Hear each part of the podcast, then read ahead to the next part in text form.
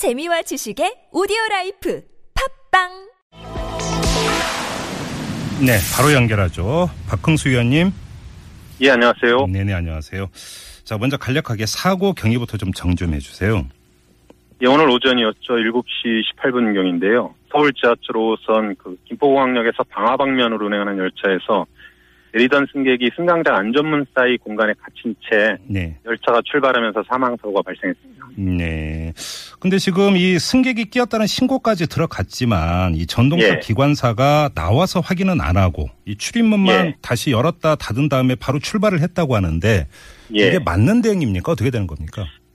그 기관사 운전석 모니터에 보면요. 네. 스크린 도어나 출입문 상태가 그래픽으로 표시되는데요. 네. 만약 그 원래부터 고장난 스크린 도어가 있을 경우에는 역무원 등 안전 요원이 감시를 맡게 됩니다. 네. 그런데 이제 그런 상황이 아니었고 음. 또 이제 시스템이 인지하지 못하고 승객들의 신고에 의해서 이 기관사가 알게 되면 네. 원칙적으로는 유관 확인하는 게 맞습니다만 기관사가 예, 예, 예, 예. 정시 운행을 지금 압박당하는 환경에서 일상적으로 음. 늦게 탑승하거나 하차하는 승객의 문제로 봤던 거죠. 아, 그래서 예. 출입문을 보고 다시 열었다 닫은 후 음. 운전석 모니터의 출입문 상태가 정상인 걸 확인하고 음. 출발한 것으로 보입니다. 그러면 지금 그 이게 이 신고가 없는 경우에는 모니터에 뜨는 것만 보고 이제 그 기- 기관사가 판단을 해서 출발을 하는 거고요. 만약에 신고가 예. 있다면 나와서 육안으로 직접 확인을 해야 된다. 매뉴얼 내용이 이렇게 되어 있다라는 것이죠. 예, 매뉴얼대로라면 유관 확인하거나 아니면 그 영무원이나 안전요원의 확인을 통보받은 후에 운행을 해야 됩니다. 예.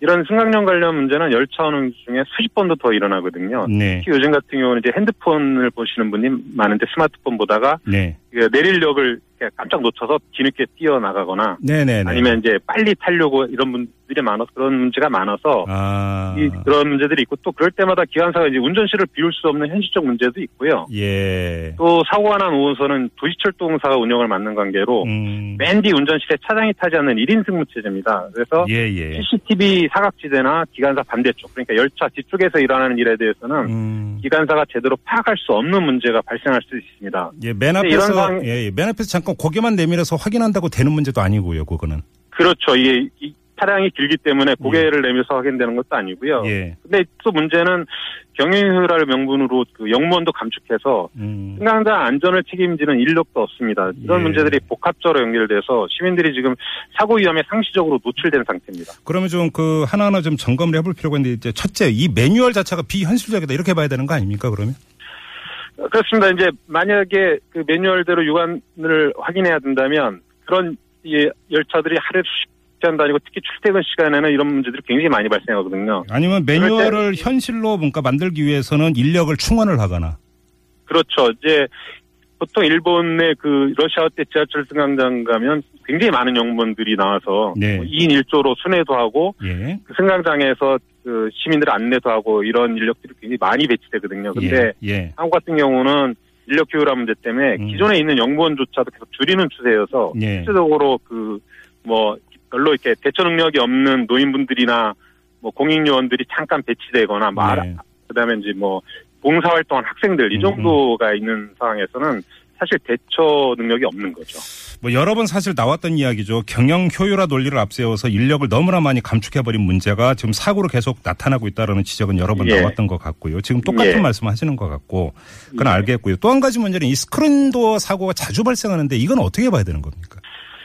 예, 뭐 이제 먼저 기계적으로 계속 고장이 나는 건데요. 네. 설치 때부터 이게 그 오세훈 시장 때문에 그 빨리 설치를 하- 하려다 보니까 급하다 보니까 그 이게 그 여러- 저번에 구역 참사도 바로 이 문제에서 비롯되는 것 아닙니까?